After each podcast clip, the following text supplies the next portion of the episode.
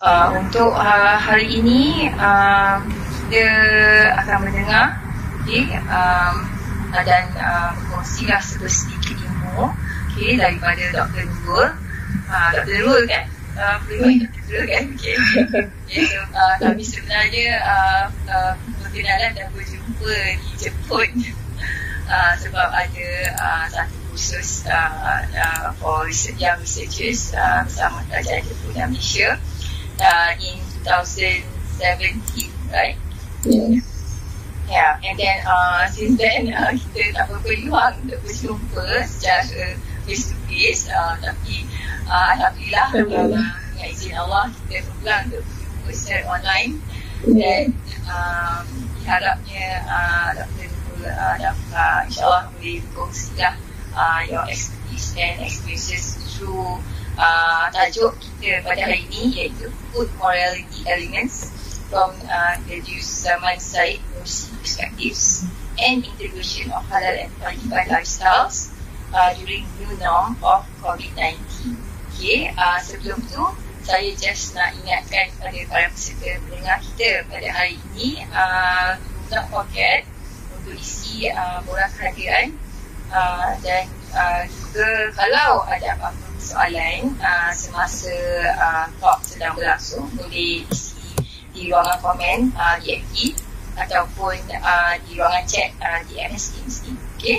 Uh, kita akan ada Q&A at the end of our session. Okay, uh, so Dr. Nurul, I give the floor to you. Okay. Okay. Okay. Bismillahirrahmanirrahim. Assalamualaikum warahmatullahi wabarakatuh. Pada dan untuk all the team, sekretariat yang betul-betul saya memastikan platform berjalan dengan lancar. Terima kasih banyak-banyak.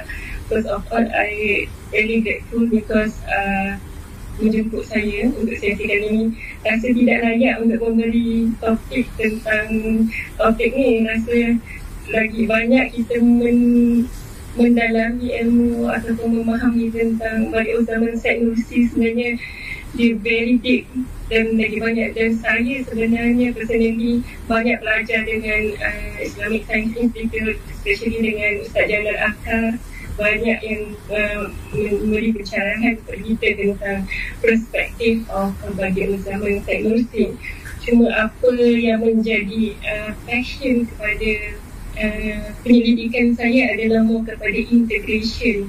Supaya kita nak uh, kita nak nampakkan uh, semua Al-Quran ni memang sumber yang kita dah yakin.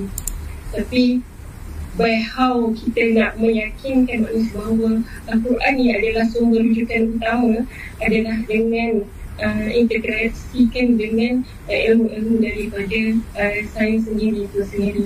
Seperti yang kita sedia maklum mungkin dulu kita cuma membaca tentang uh, macam mana proses uh, zygote, embryo apa semua tetapi kita tidak nampak macam mana. Tapi dengan uh, teknologi-teknologi yang ada sekarang ni dapat membantu kepada pemahaman kita tentang ayat-ayat Al-Quran secara visual. So insyaAllah sedikit banyak nanti saya akan uh, share dalam slide saya. So mudah-mudahan saya meminta lah mereka, uh, mereka yang lebih pakar daripada saya ni ada kata saya tersilap ke apa dalam menyebarkan maklumat untuk uh, beritahu dan memperbetulkan insyaAllah saya sekadar berkongsi apa yang saya tahu bukan bermakna saya adalah expert dalam bidang ni lah insyaAllah uh, saya try to share my slide first Okay, uh, first of all, uh, as mentioned by uh, Dr. Liza, saya Hidayah binti Ahmad Fazilina. So, currently saya memegang aku sebagai Head of Training and International Halal Audit di HIOIM lah.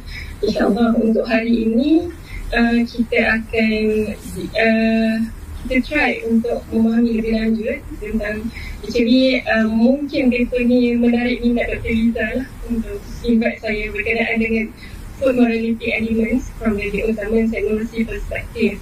So cuma dalam hari ini saya akan integratekan kepada halal dan periban lifestyle especially during new norm of the COVID-19 sekarang ni.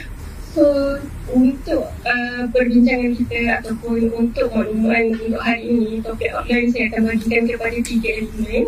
First, uh, saya akan uh, terangkan tentang elements of food morality according to Badi Zaman University perspective. And then the second one, the concept of halal and tayyiban lifestyle. And then the third one, we want to know the relevance of the Badi Zaman University perspective towards implementation of halal and tayyiban lifestyle during the new norm uh, pandemic of COVID-19 lah. So basically we know that we have to adapt dengan new norm sekarang ni because of uh, a lot of uh, uh, bagi mereka especially saya sendirilah untuk um, adapt dengan you know all everything being online kan saya orang yang mau terbelakang sikit dari sudut hati so jadi untuk adapt dengan all this kind of you know kepuasan mengajar di komputer dengan berhadapan face to face tu bertalak itu ada lain sikit lah rasanya. Okay somehow we try our best untuk uh, sampaikan insyaAllah. Uh, basically for the background of Radio Zaman Teknologi ni I will not touch more. Tapi saya sekadar untuk share uh, how macam mana bagi zaman Teknologi ni dibesarkan bukan uh, lahir-lahir terus menjadi ulama macam tu.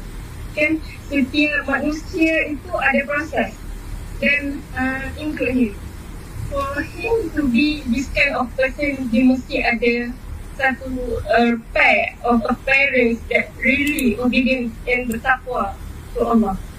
So dekat dekat sini menjadi satu actually uh, inspiration to produce a very good human untuk serve kepada ummah, untuk community. Both of them have uh, di ya ulas dan Allah Taala kurniakan mereka anak-anak yang soleh. Dekat sini menjadi satu actually untuk kita belajar tentang how both of them daripada kecil daripada side belum lahir uh, bagi zaman teknologi belum lahir mereka ni adalah orang-orang yang soleh dan soleha. How how pious they are is like uh, kita kita mungkin banyak membaca kisah macam mana uh, seorang pemuda bernama Mirza. Mirza ni ayah kepada pada Uzaman Teknologi. Dia adalah pengembala. Dan apabila dia mengembala, dia memastikan bahawa haiwan-haiwan yang dia gembala itu tidak meragut rumput lain ketika melewati ke tempat uh, satu tempat ke satu tempat dengan mengikat kerana dia khawatir makanan uh, haiwan itu meragut rumput di tempat lain dan uh, terhasilnya daging dan susu pada haiwan yang digembala itu akan menjadi makanan yang tidak ber- berkat kepada anak dan isterinya. So uh, mungkin pada kita uh, very uh, small thing. But for them it's a very big thing because they understood a lot about the barakah itself. How from the daripada kecil uh, bagaimana bagi ulama dibesar, dibesarkan oleh parents yang begitu memahami tentang Islam. Uh, bukan sekadar seorang ayah, sosok seorang ayah yang soleh, but yang his mother also dapat merasakan bahawa uh, kehadiran uh, pada zaman teknologi ini ketika sebab uh, waktu mengandungkan uh, Imam Mahdi sama Sanusi uh, dia mendapat satu mimpi. Uh, dalam mimpi tu uh, dia nampak ada satu bintang yang lahir dan bintang tu uh, jatuh ke dalam laut. Tetapi cahaya dia tu menyinari seluruh alam. Jadi adalah di situ uh, apa ni pentakwil hadis pentakwil eh pentakwil mimpi berkenaan ini mengatakan bahawa dia akan melahirkan satu imam yang akan menyinari untuk umat Islam. Tetapi uh, dia sentiasa menjaga throughout the journey of membesarkan Syed Nursi dengan uh, Al-Quran dengan wuduk yang tidak pernah putus dan meng, me, dan hasilnya jadilah Syed Nursi yang very orang kata kuat ingatan, cepat pemahamannya dan uh, very strong and dedicated. So dekat sini sebenarnya from his background of pada zaman Syed Nursi ni, they have a very good parents. So it reflects to us nowadays. For us to produce not only a quantity but a very quality. Ini cabaran bagi kita sebagai parents nowadays lah. So as we know that uh, Nursi was born in 1877 in his uh, village in the province of Betis lah. So basically uh, these are the background. The, uh, he have uh, experienced a long journey of study. He is a very passionate towards the ilmu, towards the knowledge. Dan dia punya passionate tu sehingga tidak ada siapa yang boleh menghalang. That's why he, they got the name as Bedion Zaman, the wonder of the age. So his capability in learning skill and debate tu uh, no one can challenge lah. Uh, termasuk uh, termasuk abang dia sendiri. Okay, dedicated his life to spread the message of Islam lah. Bagi sama saya. So here is uh, his uh, uh, Risalah Nur collection ada uh, 130 chapter. So from here dia uh, strengthen the Turkish faith installing the peace in their hearts to his writing. Actually sebenarnya by uh, dari zaman uh, Syed Nursi sedang uh, secara tidak langsung memberi uh, kefahaman kepada kita sumber rujukan utama yang digunakan untuk menghasilkan risalah An-Nur hanyalah Al-Quran. Dengan Al-Quran itself, it's sufficient enough for him to uh, uh, come up with this 180 of chapters means he really can tadabur this Al-Quran. Bukan sekadar membaca tapi kita mentadabur. Every single ayat he can huraikan dalam konteks perspektif in that zaman, that era. So ini memudahkan bagi orang-orang uh, public like us untuk memahami Al-Quran uh, in this context era. So we uh, appreciate of because of his effort, so we can read all this Risalah and collection. So because of his good character, he can attract people from different part of the team. Uh, sedikit uh, history pada zaman uh, Syed Nursi ni orang yang very very particular every single thing that he did towards to the what Allah said this is very good for us actually to learn and to understand apa jua yang kita lakukan adalah for the sake of Allah. Tetapi hakikatnya kita banyak memikirkan apa orang kata. Instead, apa yang Allah kata pada kita. Sehingga kan every single thing pada zaman have mentioned apa yang kita makan sekarang ni kita makan hanya di dunia untuk fizikal kita. Tetapi apabila kita makan dengan membaca Alhamdulillah itu adalah Alhamdulillah itu adalah makanan kita di akhirat. Uh, in the hereafter. So with uh, every single thing that he he walk, he read, he eat, he do everything there is a related dengan Allah. That's why sehingga kepada uh, every single thing yang menceritakan kepada dia memerhatikan macam mana kehidupan semua sekawan semua. Dia memberi makan kepada semua kerana dia takjub dengan sifat kerjasama dan uh, apa ni uh, semua itu. Sama juga dia meletakkan sedikit cubisan roti di uh, whole of the uh, dia nampak ada tikus. Because dia kata air ni something from the uh, makhluk That's why itu yang kita merasakan bahawa how from the ayam itself we can learn a lot. But uh, we we only focus that oh uh, ilmu ni sekadar kita boleh dapat di buku mungkin tapi sebenarnya ilmu tu di mana-mana. So therefore actually it's good for us untuk uh, observe uh, the creation of Allah untuk merelatekan whatever that we have that we uh, use now, we, we understand now is back to Allah. So daripada situ we we can learn. Uh, sehingga kan uh, murid kepada badi on zaman ni pernah uh, nampak ada sudu yang patah lah. Jadi dibuang. Jadi bila on zaman tanya mana sudu saya yang patah tu kan? Dia kata sudah saya buang. Uh, dia kata dia kata sudu yang patah tu sudah berkhidmat kepada saya berpuluh tahun. Kerana hikmat itu dia tidak buang malah disimpan sehingga akhir hayat dia.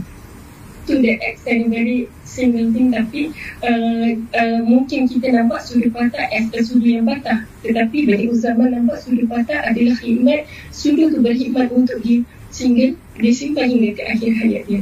That's why bila dia hendak dihukum bunuh dia never fear about death because they believe whatever that everything that we do in our life we did now actually is for Allah we will not fear anything.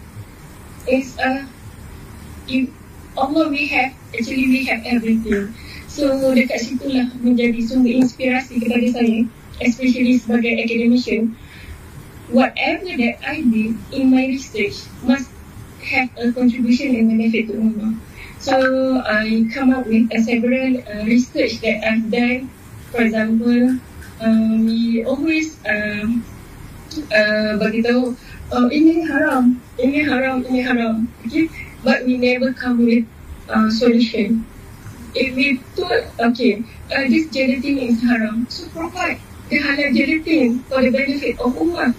Can so if we thinking of there is uh, several currently I'm doing the research of the blood plasma itself. Eh? From the blood plasma itself, uh, after this I will uh, share with you about the plasma. Can can can uh, come up with a lot of product nowadays that we consume. But in re- uh, in uh, relation of is related with the is it this blood is lautan? So this is something that we have to do the research to make sure this is come the integration between the scientists and the ulama to sit down to come up. Therefore, they came out with the fatwa. They will ask the scientists to give their uh, apa dia punya info info info dan input supaya these ulama can identify based on. So therefore kalau dalam halal industry itself, auditor must we have uh, uh, we must have two person. One from the uh, background from the technical and then one from the Sharia background. So both actually is a complement each other untuk make sure one product tu halal or haram. Okay, uh, these are the risalah nur. So from the life challenges of Bagi Uzzaman Syed Nursi, we can see how consistent he is from one place to one place. He learned. He never feel uh, very uh, tidak merasakan satu uh, satu satu satu cabaran itu sebagai halangan untuk menuntut ilmu. So sebenarnya uh, what I want to extract from the life challenges because of the life challenges of Bani Usaman Sanusi, he became, he is now. Dengan cabaran-cabaran yang dilalui oleh Bani Usaman, dia akan mencari jalan how to overcome dan dia akan menjadi orang yang lebih kritis dan kritis mensolvekan all that kind of problem. So never judge masalah itu sebagai satu uh, cabaran dan ujian sehingga kan uh, it uh, will uh, fail you ataupun uh, menghalang you untuk you go towards a better life or better person. Actually, once you get through all these life challenges, you will understand that actually these challenges is a nikmah. Uh, until you can get that uh, that understanding, ujian itu adalah nikmat. Itu adalah the best, I think the best uh, uh, motivation that you can get in your life. So whoever that went through trials now, maybe family ataupun study ataupun uh, academic career ataupun any path that you are uh, going for these life challenges, sebenarnya uh, bukan uh, satu orang kata satu halangan for you to step up more higher. It, it will level your iman much more higher, insyaAllah. So, uh, how uh, uh, Syed Nursi can consistent because he received the mimpi. If we can relate this uh, towards our para-para Nabi dan para-para sahabat yang dilalui para-para ulama sebelum ini, one of the uh, salah satu guru saya Ustaz Syahri Abdul Rahman banyak mengajar saya tentang ilmu tadabbur Al-Quran. Apa yang saya dapat dan apa yang saya can relate here is uh, adalah uh, para-para Nabi uh, seperti Nabi Muhammad, Nabi Yusuf, mereka diberi mimpi. Mimpi, why mimpi? Mimpi ni sebagai satu, okey, kalau kita menggambarkan berita sebagai satu berita, ada kemalangan di sudut tepi highway itu dengan kita menggambarkan secara visual. Dengan more ingatan kita akan terhadap yang visual. Okay, mimpi ni sebagai satu visual untuk actually untuk bagi tahu this is your final destination. Nabi Muhammad mimpi uh, akan dapat tawan kota Mekah satu hari nanti. But to achieve that mimpi, to go to that mimpi, he never know what is the challenges that he have went, he had to went through. Sama juga dengan Nabi Yusuf. Nabi Yusuf dapat mimpi bulan matahari bintang sujud kepadanya. Tetapi untuk capai kepada mimpi itu, Nabi Yusuf diletakkan ke dalam sumur telaga, Nabi Yusuf di penjara, Nabi Muhammad harus melalui perjanjian Hudaybiyah, harus berperang. So, Allah Ta'ala dah bagi dia final destination actually. Tapi to reach that final destination, you have to understand there is a challenges. So it goes seem to us for us to get our final destination that we decide what are our end of our life would be is we have to understand that we have to go this tribulation and challenges. So actually for us to learn more and to understand more the ni'mat of the ujian, then we can understand the purpose of our life as a servant in this life. So here is the some of the victory for Musa, Mustafa Kamal Atatürk. How uh, Turkey from the uh, Islamic country, they want to separate between the uh, uh, Islam and the, uh, the secularism want to go to the uh, Turkey. But uh, how Badi Uzzaman and Rusi can see this, uh, we cannot uh, uh, separate between the integration of the uh, uh, uh, religion within the life. So the Risalah Anur actually by uh, writing, uh, he came to get the support from the Turkish people to make sure this would not be happen in Turkey. Uh, so here are Badiou Zaman Sanusi lifetime. So if we can see here, uh, there is uh, some point that I uh, highlight is his lifestyle relates to with a spiritual rather than material aspect. Kerana itu beliau zaman tidak mempresent dirinya dengan uh, orang kata eh, uh, jadi attire yang menggambarkan oh uh, I am a very a scholars person okay? kalau kita nampak dia very very simple. Dia very very modest. With dia punya appearance and the material cukup dengan apa yang ada. Dia tidak mencari lebih and then attribute the natural world with the divine power every, everything will relate with the divine power. And then the theocentric person he is a very constant awareness of God's presence in all situations daripada bangun, tidur, berjalan everything there is a God's presence.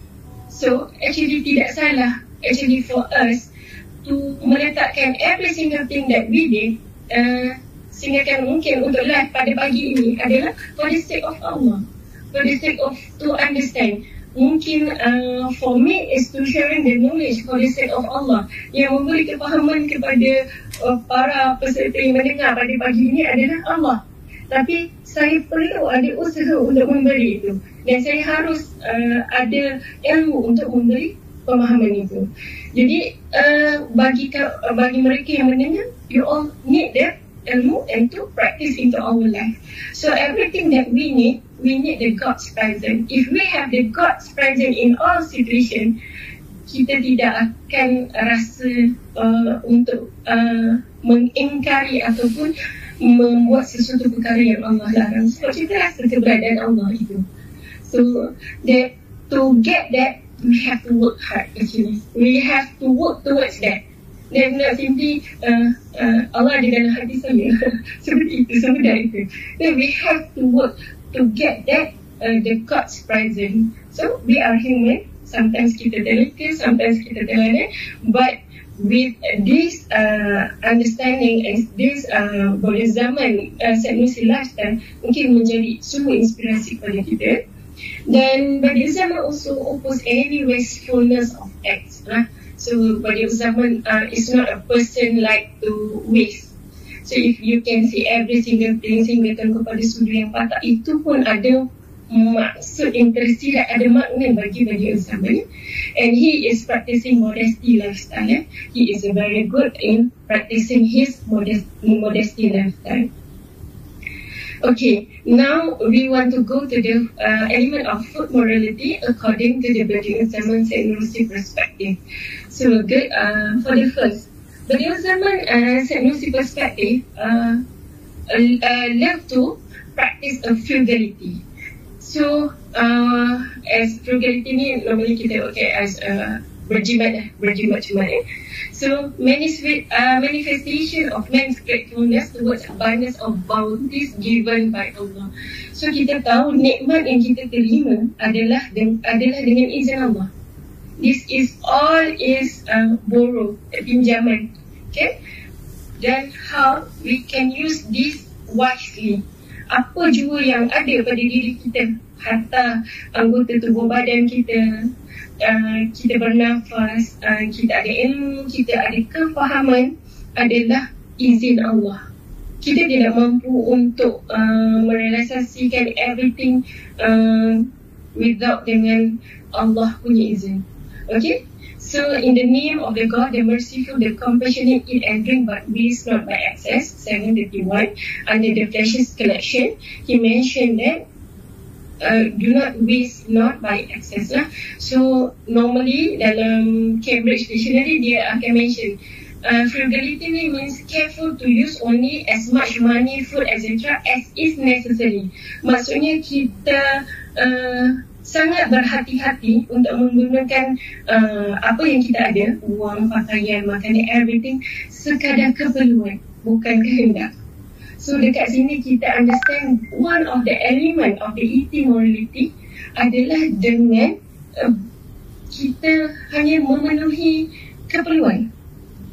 Okay, he praised the frugal uh, practitioners because it saves up the human being from being a beggar uh, and prevents from the wasteful acts. So by uh, for the uh, dia memujilah uh, untuk mereka-mereka yang practice the uh, frugal frugality practice.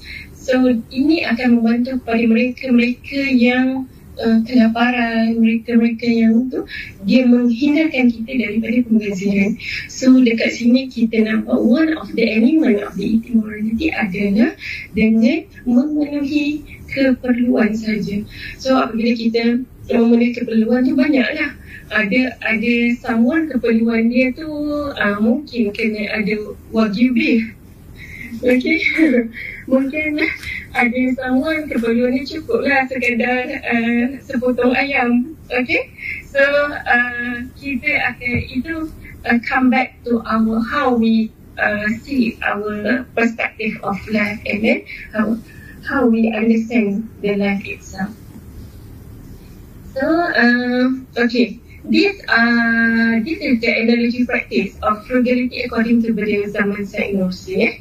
select the good food with a reasonable uh, price. Then the Flash's collection 1992, the Dinosaur said that the consequence of this mystery we shall now, now imagine two more foods. One consists of nutritious food like cheese and egg and cost 40 para, and one and the other is of the choice of pastries and cost only 10 kurush. Before entering the mouth, there is no difference in this two mouthful with respect to the body. Ada dua makanan, satu cheese and egg, satu lagi only satu uh, uh, pastry. Okay, mungkin roti, sepotong roti. Dia kata tidak ada beza di antara dua mouth ini uh, in the respect to body yang masuk. Okay, so dua-dua makanan ini adalah sama ketika dia masuk. And after passing down the throat, they are still equal in nourishing the body. Dua-dua ada function dia tersendiri. Okay, roti pun ada function dia. Cheese egg also ada function to nourish the body. indeed the 40 parat worth of cheese is sometimes more nutritious. Sometimes kita membayar lebih sedikit seperti kita nak membeli uh, makanan yang halal ataupun yang organik untuk mengelakkan mungkin kita akan dapat sedikit lebih nutrition. Only in the regard to pampering the sense of taste in the mouth. There is a half a minute difference. Yang membezakan adalah rasa di mulut saja. There is a very uh, half minute difference. Okay, you can see from this what a meaningless and harmful waste, waste is. It is to increase the cost from 40 para to 10 kurush for the sake of half a minute. So kita boleh nampaklah perbezaan di antara 40 para dan 10 kurush adalah beza dia adalah for the sake of uh, half a minute. So dekat sini kita akan nampak hanya memenuhi the sense of taste of the mouth. So kita can uh, kita can um, orang kata see that how our sense of taste of our mouth. Okay.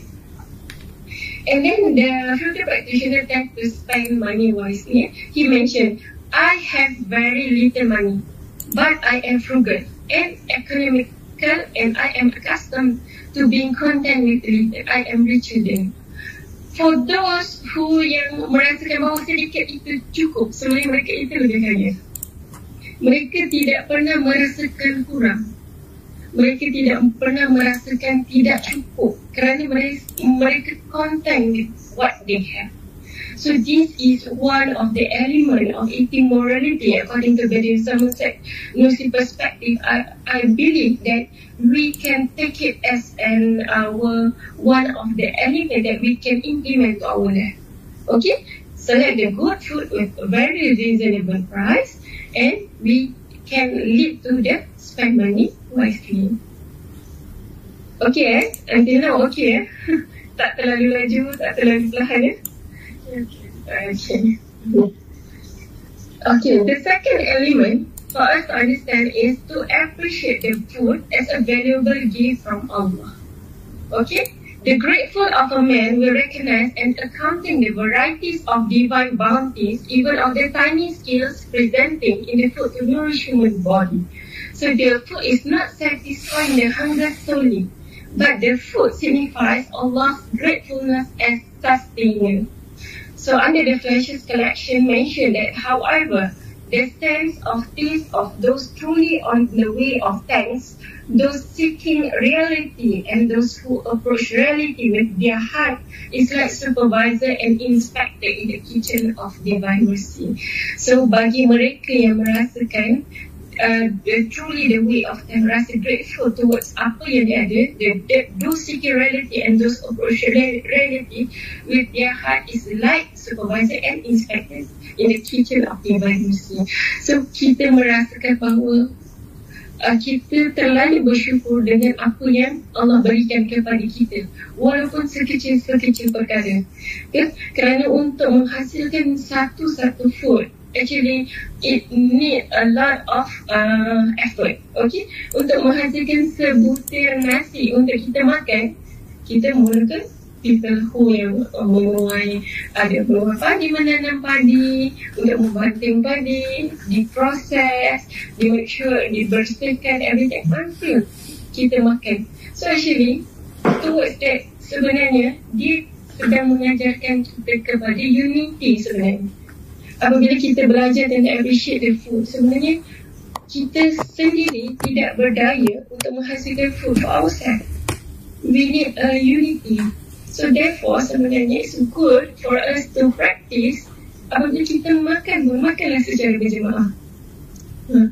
Supaya dekat sini kita understood that to create a food in our plate memerlukan a team actually. Seorang untuk menternak ayam, ada yang untuk membanting padi, ada yang sehingga jadi satu makanan yang kita makan.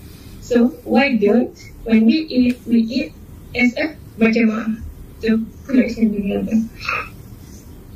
And then, uh, we also appreciate the food as valuable gift from Allah. The, this is, uh, like I mentioned just now, to be, the food should be shared collectively, not individually, in order to obtain barakah from Allah.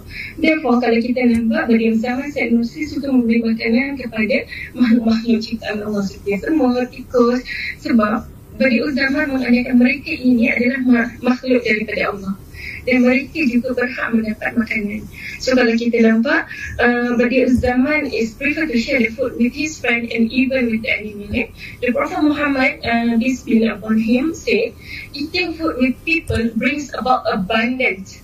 One person food portion is enough for two people and two person food portion is enough for four. This hadith is narrated from Imam Sadiq taking from the authority from the Imam Ali. So bila kita understand when we sebenarnya uh, uh, makanan yang kita makan tu uh, yang memberi kenyang itu Allah. Cuba kita praktiskan. Kita memberi satu bungkus makanan kita makan uh, satu orang dengan kita membeli satu bungkus makanan kita makan dua orang kita akan merasakan kenyang yang sama. Sometimes bila kita makan berkongsi itu akan rasa lebih kenyang sebenarnya. Sebab there is barakah inside it. Barakah ni kita tak nampak. So therefore uh, try to maybe kita can start in our family first kan? Kita makan secara dalam-dalam together with our kids and with our family. And then maybe can kita implement some uh, some kita implement to our family, to our siblings.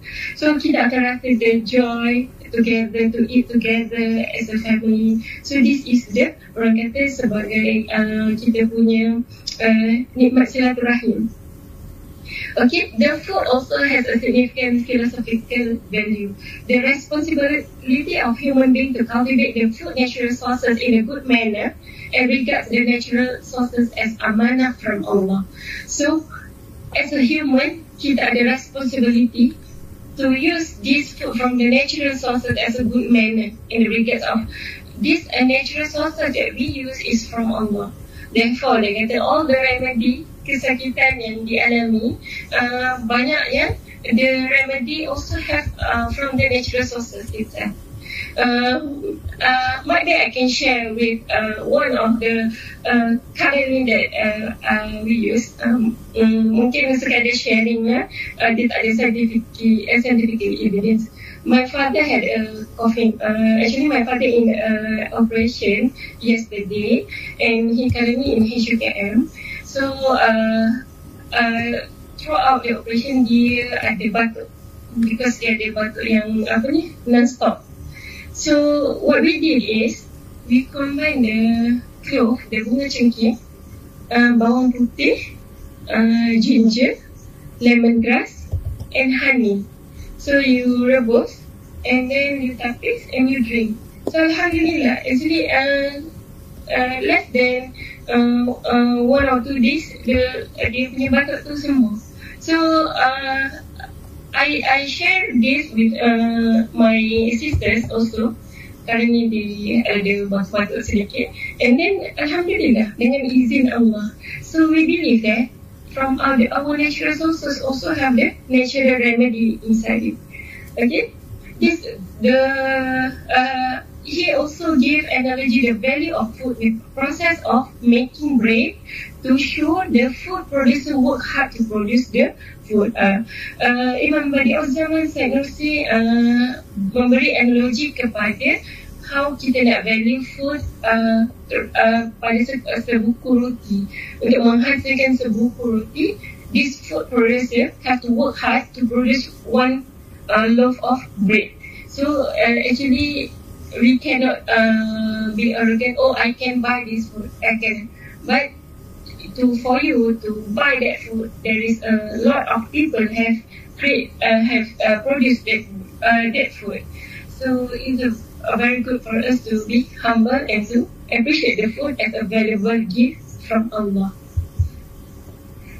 And then the third element of immorality, according to various Zaman of Sanusi perspective, is when is necessary. Uh, normally, we tend to put uh, an, our daily plan intake. For those who yang buat intermittent fasting, they have their uh, timing and eat when is necessary. Yeah? So this Beliau Zaman Sanusi is practicing modesty in his daily diet, dietary routine. This will train human being to be more thankful towards Allah sustain and close up complaining though. So uh, he said, I consume my one oka of honey frugally. For the whole of Sha'ban and Ramadan, both I ate it, and praise is to God. Dia ada satu oka of honey, dia berjimat cemat, dia boleh makan sehingga dua bulan, Syakban dan Ramadan. So how he apply it when is necessary. You can do the testimony by yourself. Maybe you all can um, get the feeling of bila you betul-betul lapar, maksudnya maybe pagi ni ada nak sarapan ni, mungkin tak makan lunch lagi dan dah mula merasakan lapar. Dan ketika you lapar, yang begitu lapar itu, you dapat makanan. And your people, your colleague, uh, I have one extra food. Dia bagi you makanan. And then, you compare pagi tadi dah sarapan and then you eat your lunch. Uh, you akan merasakan nikmat makan itu pada ketika you lapar sangat. You akan rasa juga nikmat makan tu tapi mungkin tidak sama ketika you lapar. So dekat situ you akan you akan practice, you akan merasakan ya Allah nikmatnya makanan ni. Sebab kan you lapar. So apa jua makanan yang diberi ketika itu you akan thankful. Because you tidak akan ada rasa macam Wah, uh, tak nak makan ni lah, nak pilih yang ni lah Because you terlalu lapar, you akan accept whatever that you have in front of you So, dekat situ kita akan belajar diri kita untuk Eat when is necessary, eh? And then he noted in his writing of Isalah Nur on the Mufti uh, Mufti keeps complaining to him these citizens are poor, although the city is bounded with a plenty sources of wealth due to the immoderation practices among the citizens. So, they keep on complaining, this motive complaining the citizens of are poor, but the city, dia punya, uh, that, daerah itu bounded with a plenty sources of wealth. Tapi kerana tidak mengamalkan moderation that uh, towards the citizen, So boleh mengakibatkan kepada kemiskinan. So kita cek balik kepada diri kita, kepada negara kita, is it we practice this uh, moderation towards our country and our food. For some uh, introduction, uh, especially the issues uh, uh, during this pandemic that I can share here, we can see the uh, newspaper cutting eh, trend obesiti di Malaysia menggerunkan komplikasi COVID-19 lebih dahsyat jika obesiti merokok. COVID-19 waspada obesiti kerana resepi viral ketika PKP. A lot of viral recipe and when we have a lot of time dekat rumah, kita tend to not try. Okay? Uh, so these are some issues of unhealthy lifestyle during pandemic of COVID-19. Eh? The community are eager to try viral recipe in order to defeat the boldness in the to work at home and stay at home new now. So kita uh, uh, more towards online class, online topic, everything is online and sit down uh, in our chair. Okay? So work at home, stay at home tu memberikan kita lebih banyak masa untuk tidak bergerak. And then kita akan exposed to high risk of healthy problems such as obesity, heart coronary problem, particularly for those diagnosed with COVID-19. And then uh, these are some of the factors is uh, irregular exercise, lack movement due to restriction movement order, and unhealthy dietary routine and having high tendency to eat excessively during CMCU. Uh, this is uh, actually I agree because I uh, when uh, our groceries uh, punya barang uh, di rumah lebih cepat habis during CMCO compare tu uh, hari hari biasa yang kita bekerja kan? Sebab kita kan tu uh, apa ya nak makan apa ya keep on uh, uh, fikir what we want to eat after this after this. Okay? This uh, okay. Uh, after we know the food morality of the element now we want to understand what is the concept of halal and lifestyle. Before that uh, Dr. Liza or any of participant, is, is it okay for me to continue or anything to uh, share or anything to ask? Yeah, do we have uh, yeah any questions from the audience?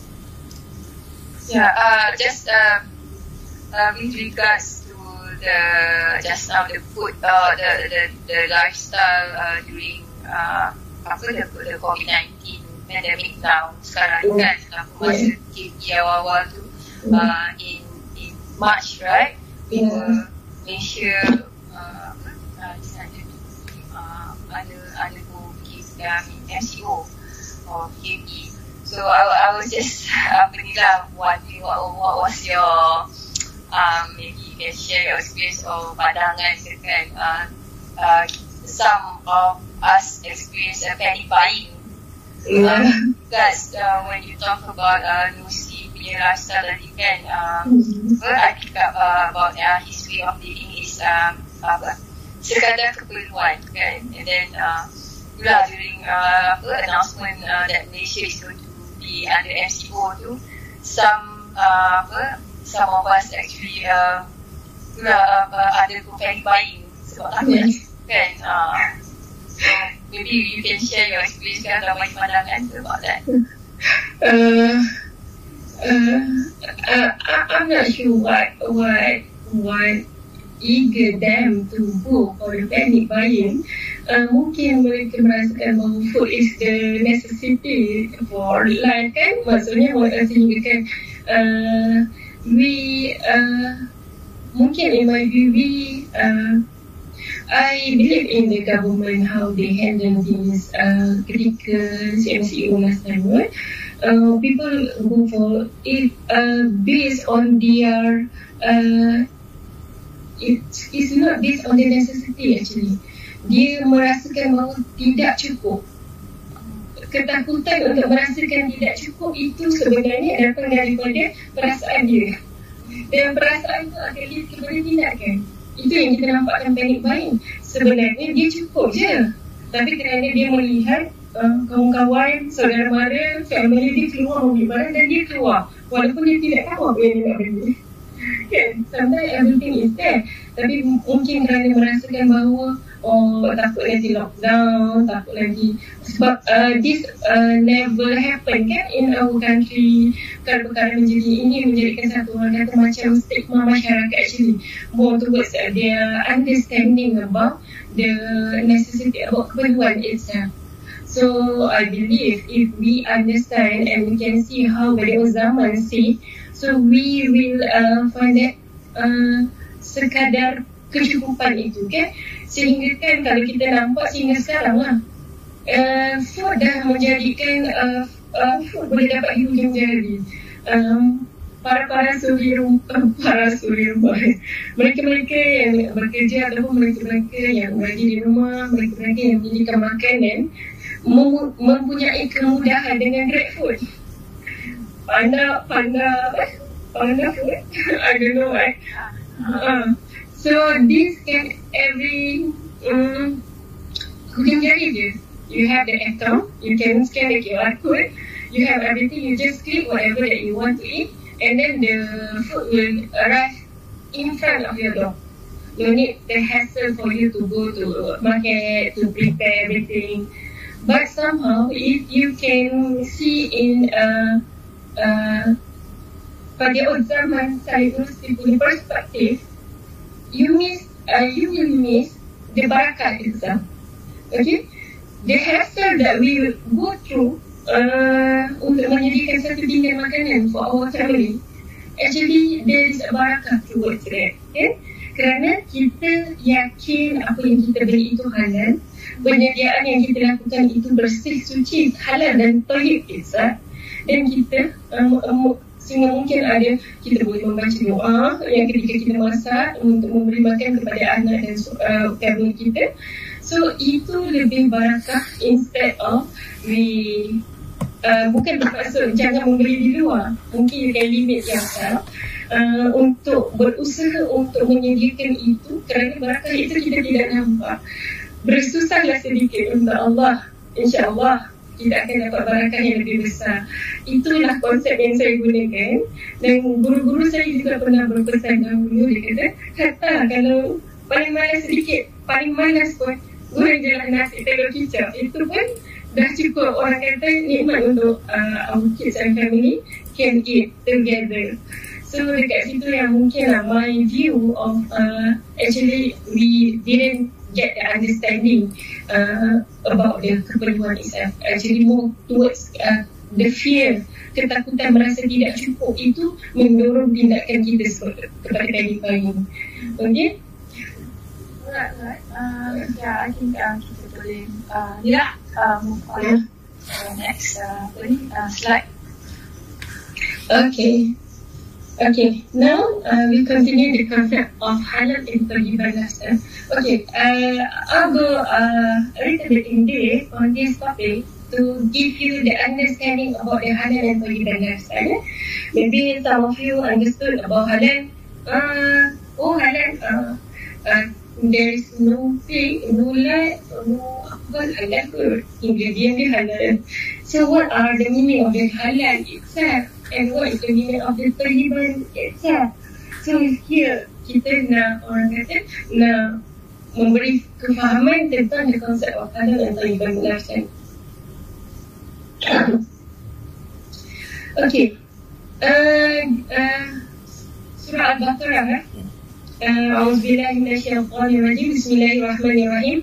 يا أيها الناس كلوا مما في الأرض حلالا طيبا ولا تتبعوا خطوات الشيطان إنه لكم عدو مبين O ye people, eat of what is on earth lawful and good, and do not follow the footsteps of the evil one, for he is to you and to all enemy. So dekat uh, surah Al-Baqarah itself have mentioned, Ya ayuhan nas, uh, dia tak cakap Ya ayuhan mu'minun, kan? untuk makanan-makanan uh, makanlah makanan yang halal dan baik. Lawful and good. Halal dan tayyibah. Dia tak cakap makan makanan halal saja. Okay? halal mesti nak kena combine dengan tayyibah. So bila dia berkata kepada ya ayuhan nas maksudnya for whom is a muslim or non-muslim. Ini untuk semua manusia. Okay Oh muslim orang muslim ya dia cakap. Makanlah makanan halal dan baik. Maksudnya kepada seluruh umat manusia. Makanlah makanan halal dan baik. Makanan halal bukan untuk muslim sahaja. Therefore uh, for those participants yang selalu attend training saya dan muslim participants before dia attend saya akan tanya what do you understand about halal oh halal itu no pig no pork uh, and then uh, muslim can eat lah cakap macam tu kan. Uh, so uh, tapi bila kita memberikan fahaman after the training I will ask again. What do you understand? So the uh, majority the respond dia akan cakap we need the halal food. Uh, so they understand this halal food not only for muslim. Okay?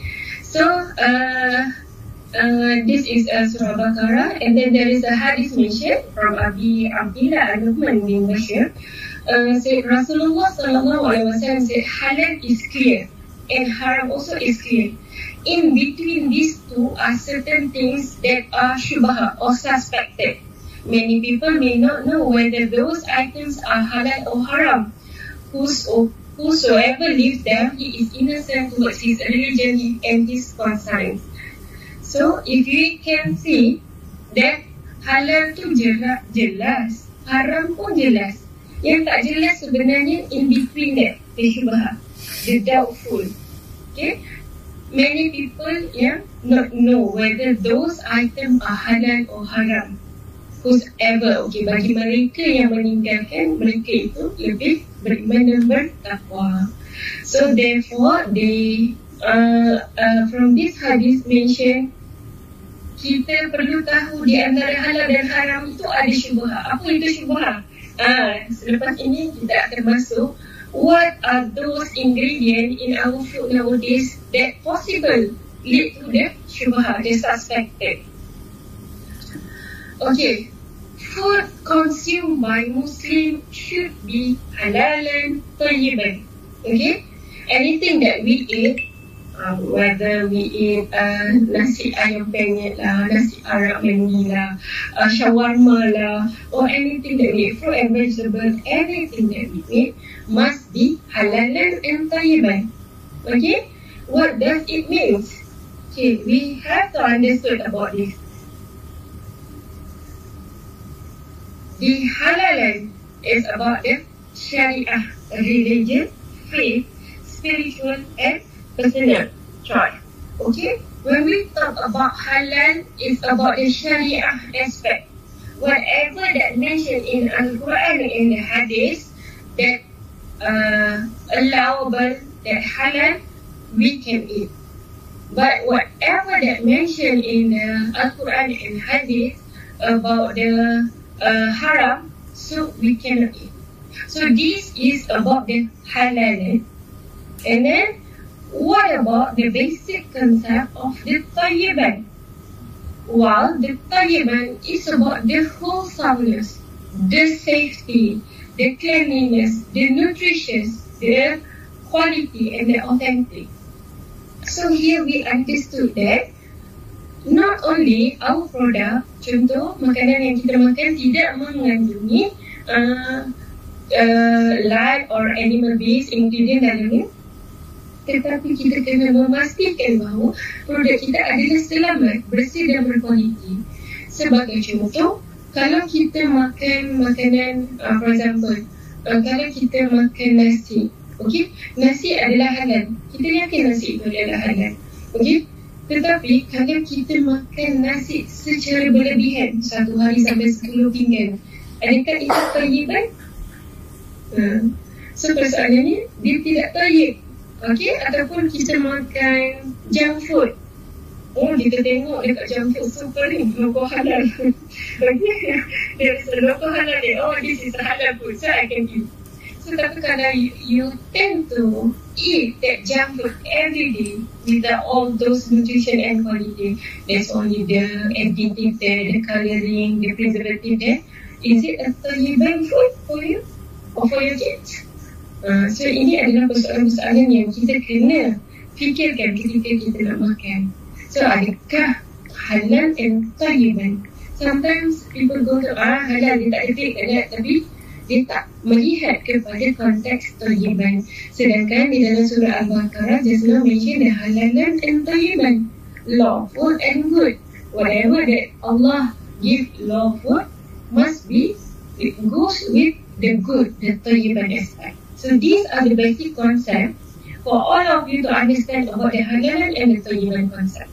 Okay, I hope it, it, it clear. So halal is for everyone. Halal food is not only halal but also safe and with good quality. Okay, so these halal food are universal. They fit for Muslims as well as non-Muslims. So now we understand this halal food normally we call it as a premium food. Not only for Muslim want to consume this, but not as well non-Muslim also want to consume the halal food. Okay, sometimes kita uh, uh, kita suka memikirkan oh kita tak makan ya produk ni tak halal. So bagilah kat non-Muslim. Actually we are not educate them to eat the halal food. Okay, actually we can educate by giving them the halal food instead of we are uh, uh, kita tak makan ni lah sebab ada tik dalam dia nah ambil lah non muslim you all makan Okay, actually we as a Muslim need to educate them to eat the halal food safe and a very good quality. Okay. So these are some of the maqasid syariah, the goals and objectives of Islamic law. So why? Why we need this halal food? So the first one, we need to protect our faith and akidah. Protection of faith of akidah. These are the maqasid syariah.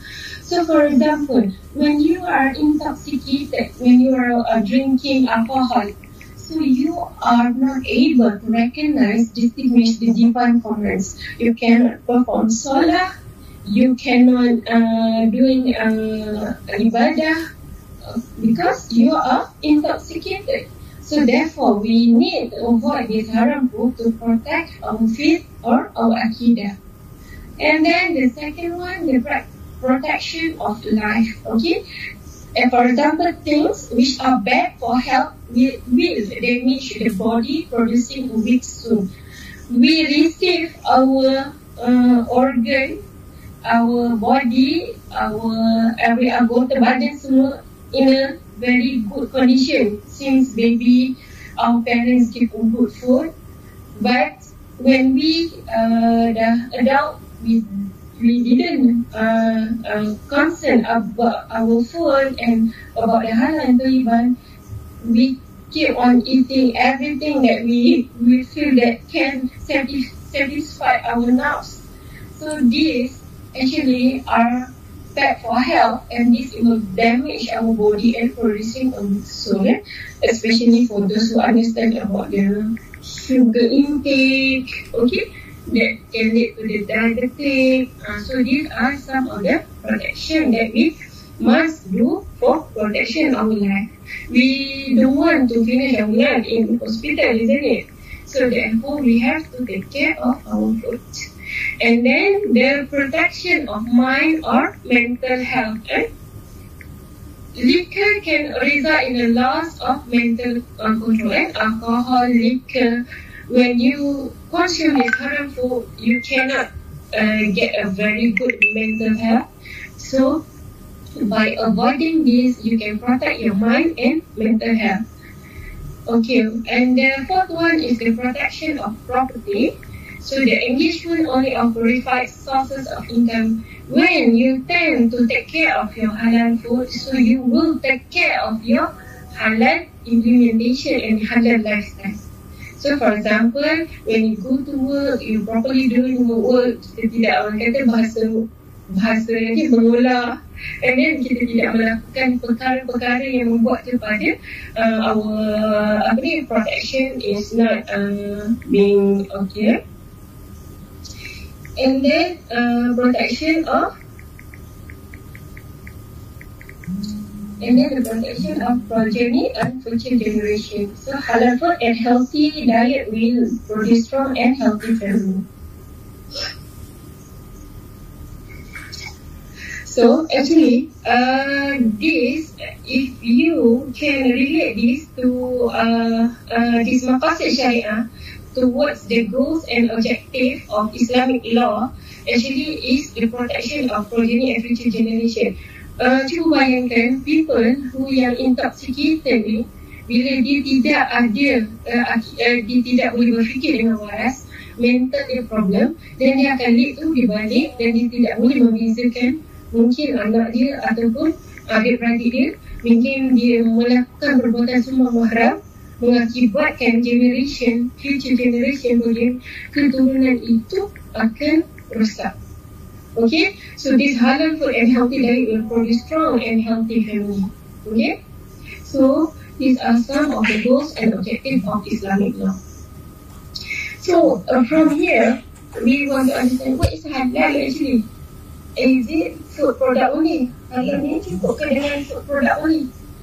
Or halal ni by avoiding yang haram? Oh, uh, tak boleh pork, no nut, no dog, uh, no liquor, etc. Or only uh, halal ni slaughtering animal in accordance to Islamic law. So is it enough for you to understand the halal concept? Halal is uh, in this aspect only.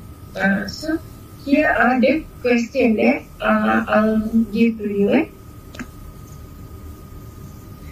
So basically, these are some of the who look very tempting, eh? especially dalam masuk lunch hour. Eh? Looks very tempting, but the question is, is it halal? Is it totally halal? Okay, go. So do we ask what we consume or use our food, beverages, our detergent, our toiletries, perfume, medicine, biodiesel, and cosmetic? Is it all these? Is it halal? Uh, so there is uh, some of the research being done to make sure that is all these products is it halal or not? Okay, when you talk about halal, I I love to share with you these are some of the halal industry components. Ah, uh, people akan rasa oh, uh, dia halal halal oh halal makan halal eh. Yeah. Uh, kita akan tanya oh itu dia. Sedangkan halal is very wide. Okay. You can go for the food service industries. For those who yang tengah mencari-cari tajuk mungkin nak buat tentang halal kan. So ataupun tengah integrate whatever that you have in the halal industry components, you can go for the halal industry food service industry. Or milk, poultry, seafood or farm input and animal feed. halal industry also can go for the food and product retailing and then research? And uh, development, uh, standard qualification and lab analysis, uh, training and consultancy, Islamic uh, finance and insurance, pharmaceutical, cosmetic, personal care product, tourism and hospitality services, food ingredients, food manufacturing and logistics, transport, shipping, warehousing. So you, you can see this halal industry component is cover food, non-food products and services. And in the global Islamic economic report also included that clothes, clothing and fashion, media and entertainment also under the halal industry component. So it's very wide. So halal industry is very wide. This is uh, you can go through this uh, halal industry component in whatever field that you have interest or you have expertise inside halal industry component itself. So when you talk about halal, you will talk about halal from farm to table or from, from farm to fork. Starting with the raw material where being produced until processing, packaging, labeling, transportation, storage, retail towards to the end customer. So these are the halal supply chain. If you talk about halal, they will cover all these kind of aspect, not only the product readiness. Okay. So there, there is uh, several issues in Malaysia. Okay, you bilang pada this I have uh, combined all newspaper cutting issues in Malaysia regarding this halal. Okay, so why these issues happen? Actually, this is about the uh, hadith that narrated by uh, uh, just now. Uh, uh, halal is clear, haram is clear. But between there, there is a doubtful. Ha, these are we come about the doubtful. Eh? These are the, uh, some sources considered as haram uh, in Al-Quran. There, uh, there are several ayat, but I just uh, make it in a very uh, a pictorial form. It's a, a pig and dog, a black, carrion, a wine, and a human, uh, derived from human. Sources derived from human. These are based on the sources considered as haram in Al-Quran. Okay, we go one by one. Eh? Uh, uh, okay, uh, we didn't uh, neglect, uh, uh, kita tidak memperkecilkan tentang uh, animal ini. Okay, malah kita uh, merasa takjub dengan how this one animal Allah Ta'ala create boleh menghasilkan ada kajian daripada Christian Benzema you can google it in the YouTube there is uh, from this animal there is uh, around 170 plus product getting from one animal. Okay? So kita boleh uh, lihat macam mana kehebatan Allah untuk menghasil uh, untuk menciptakan satu haiwan yang ada kegunaan daripada semua hujung rambut dia sehingga hujung kuku dia betapa bermanfaatnya uh, haiwan ini. Okay, we'll go one by one. Eh. Kita tengok first in the uh, fat, in the lard, eh? in the lard. Uh, uh, dia punya fat, uh, pig fat, kita panggil dia lard. From lard itself, dia punya fat derivative, dia akan hasil glycerin, monoglycerol, emulsifier, creamer, ice cream, margarine, toothpaste. These are from fat derivative. While for the shortening, kita boleh buat bakery biscuit. While from the lard also we can uh, make it broth, flavor, soup seasoning. And the texturizer, the cosmetic product. So these are from the lard itself. If you go from the skin perspective, you can uh, derive a product gelatin. Gelatin can make ice cream, marshmallow, yogurt, soft candy, jelly and capsules and collagen as a sausage casing and a leather from the skin from the while from the hair we can produce a cysteine and amino acid, a toothbrush, brush, brain improver and flavor from the hair itself. While from the innate uh, intestine, we have a sausage casing, the pancreas, enzyme, the rennet chief, the blood fermentation, uh, okay, and from the blood itself, we get fermentation media, medicine, sausage, microbiome products. One for bone itself, kita, uh, last, I think, uh, this month, I think dalam November juga, eh, I invited uh, by IKIM regarding the penapis air halal. Uh, it, it, it might possibly come from the activated carbon trombone. These are from bone. Okay, the activated carbon yang menghasilkan penapis air. Okay, therefore people say, ah, kenapa air pun nak halal kan? Uh, so, because of the filter itself. And then the meat, uh, kita tak uh, share about the meat itself and the flavor seasoning from it. So, we can see how uh, beneficial of uh, this animal towards our food product or our consumable product. Okay? But Allah have mentioned that we have to uh, forbidden this product. Okay, itu hendak menguji the level of our takwa. Okay, even though they have a variety of uh, uh, product that can uh, derive from this animal, but we have to really understand that this animal is forbidden for us to consume. Or any of its derivatives also are forbidden. Okay, they might we have some reason regarding this case. Okay, why is gelatin being used? Next is a functional property. Gelatin can use as emulsifying. For those who doesn't understand what are the emulsifier uh, function, dia akan mencampurkan di antara minyak dan air kalau kita nak buat kek ke, kalau kita nak buat coklat ke, kita need this emulsifier untuk mix between, kan kita ada guna butter, kita ada guna uh, water apa semua. This, we are using emulsifier. So, uh, other than that, gelatin used for encapsulation for powders, the binders for coating material, clarifying through juice process, and skin-like properties like burn, operation wound. Okay, uh, for your information, the history pertama sekali uh, kegunaan pig dalam pharmaceutical adalah ketika uh, there is a patient uh, dia dia uh, kulit dia terbakar, ada wound yang besar. So uh, untuk nak uh, kulit tu nak uh, terhasil semula, it takes time.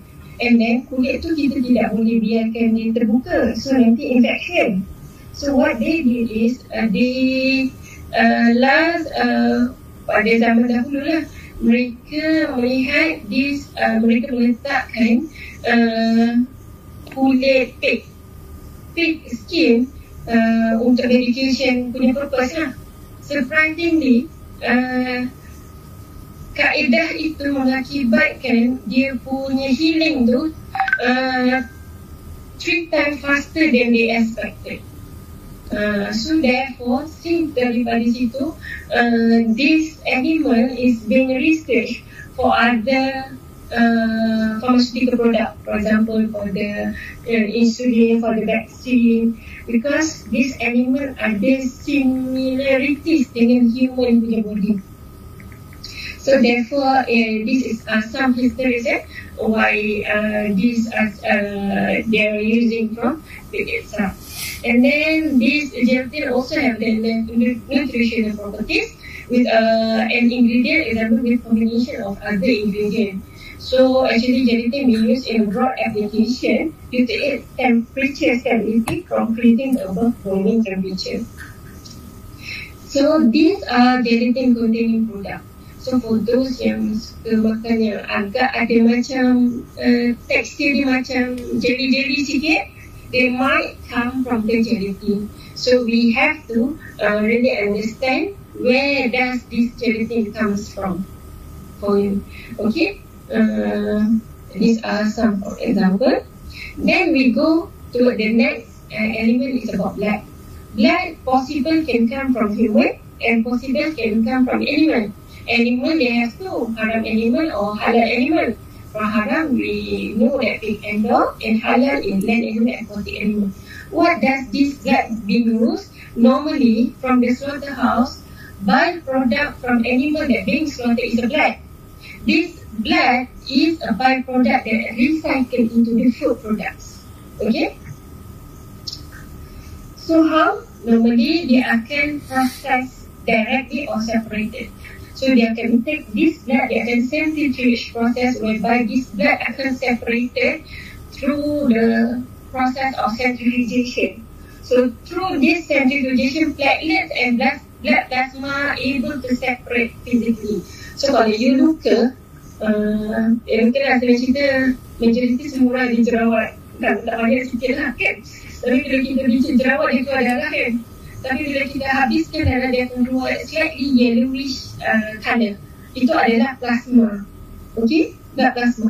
That plasma are being used, dia punya color is transparent yellowish liquid. This uh, which go through drying process to produce pale, pale yellowish form they use as a protein source. Okay, so it has vast usage and very cheap. Therefore, this byproduct from slaughtering house dia tak buang, dia akan jadikan another product. Okay. So, uh, this blood used in the blood pellet or animal feed uh, and then sausage uh, ataupun cuisine as a plasma protein, as a fermentation media and a food supplement. Eh? animal feed uh, blood pellet uh, to feed the fish, cow, goat and pig. Eh? But Europe, US and Malaysia animal feed do not contain blood pellet eh? because uh, they uh, worry about the cow BSE and the nutrient sources. So blood also as ingredient for some cuisine. Okay, for cuisine, blood in cuisine they eat as blood soup, uh, soup blood tofu and blood pancake. So some of the participants, my non-Muslim participants, they mentioned that uh, some of these cuisine have in Malaysia, and they eat this cuisine for their they believe in increase their healthiness. Okay, like blood soup, blood tofu, like that. Yeah? And blood sausage, cooking blood with filler. Blood use, uh, some of the blood used is uh, from cattle or pig and the filler used is a meat, fat, sweet bread, sweet potatoes, barley and oat. Okay, normally when we talk about sausage, people tend to thinking when we call it as a chicken sausage, how much chicken in the sausage? Other than that, what are the ingredients? Or how much sebenarnya bila kita mention uh, this is a beef, this is a chicken, siapa yang mengklasifikasi bahawa there is a, a few amount of chicken inside. Uh, they can claim even though there is a flavor of chicken. Betul tak? So dia boleh claim bahawa produk ini adalah chicken by with a chicken flavor. Or than that, dia ada dia menggunakan usus lemak kulit yang diproses semula untuk menjadikan uh, produk makanan yang lain. Okay, industri makanan mereka tidak akan waste this kind of product. Dia tak akan buang sewenang-wenang. Dia akan menghasilkan produk makanan yang lain. Okay.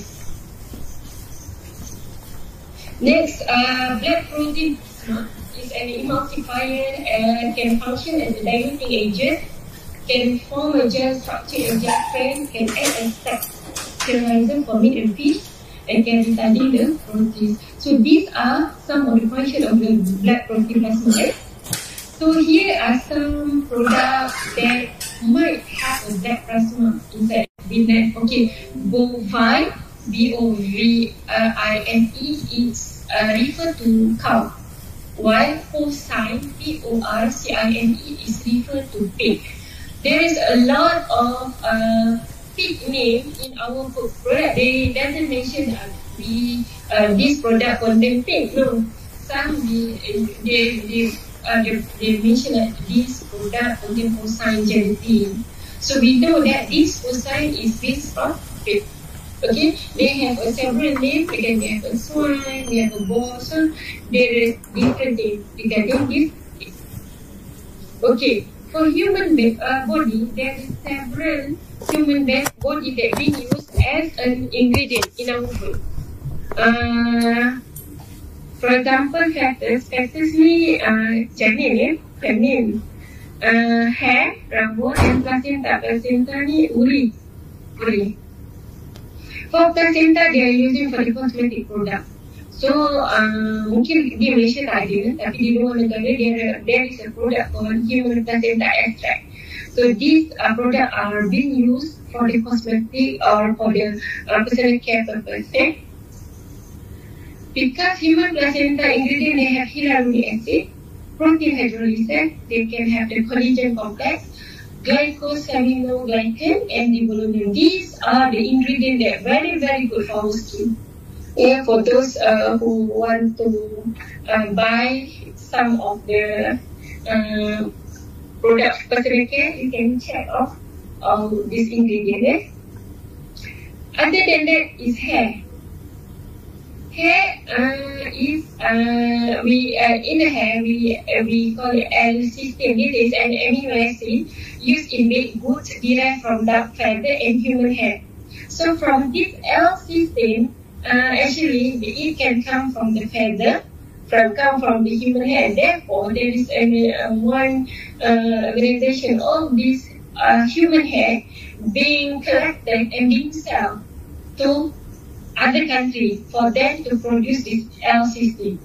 Okay, they will uh, dilute with uh, the hair with the acid and then from here they can put it as a uh, hair as a uh, one of the component and amino acid using in the ingredients. So there is a cross uh, mention the human hair plus duck feather is equal to bread? Okay, what is the function of the L-cysteine? It's a type of amino acid in food as a dough conditioner. This L-cysteine can help to reduce the mixing time to prevent dough from sticking. And this L-cysteine also can help for meat flavoring and antioxidant from fruit juices.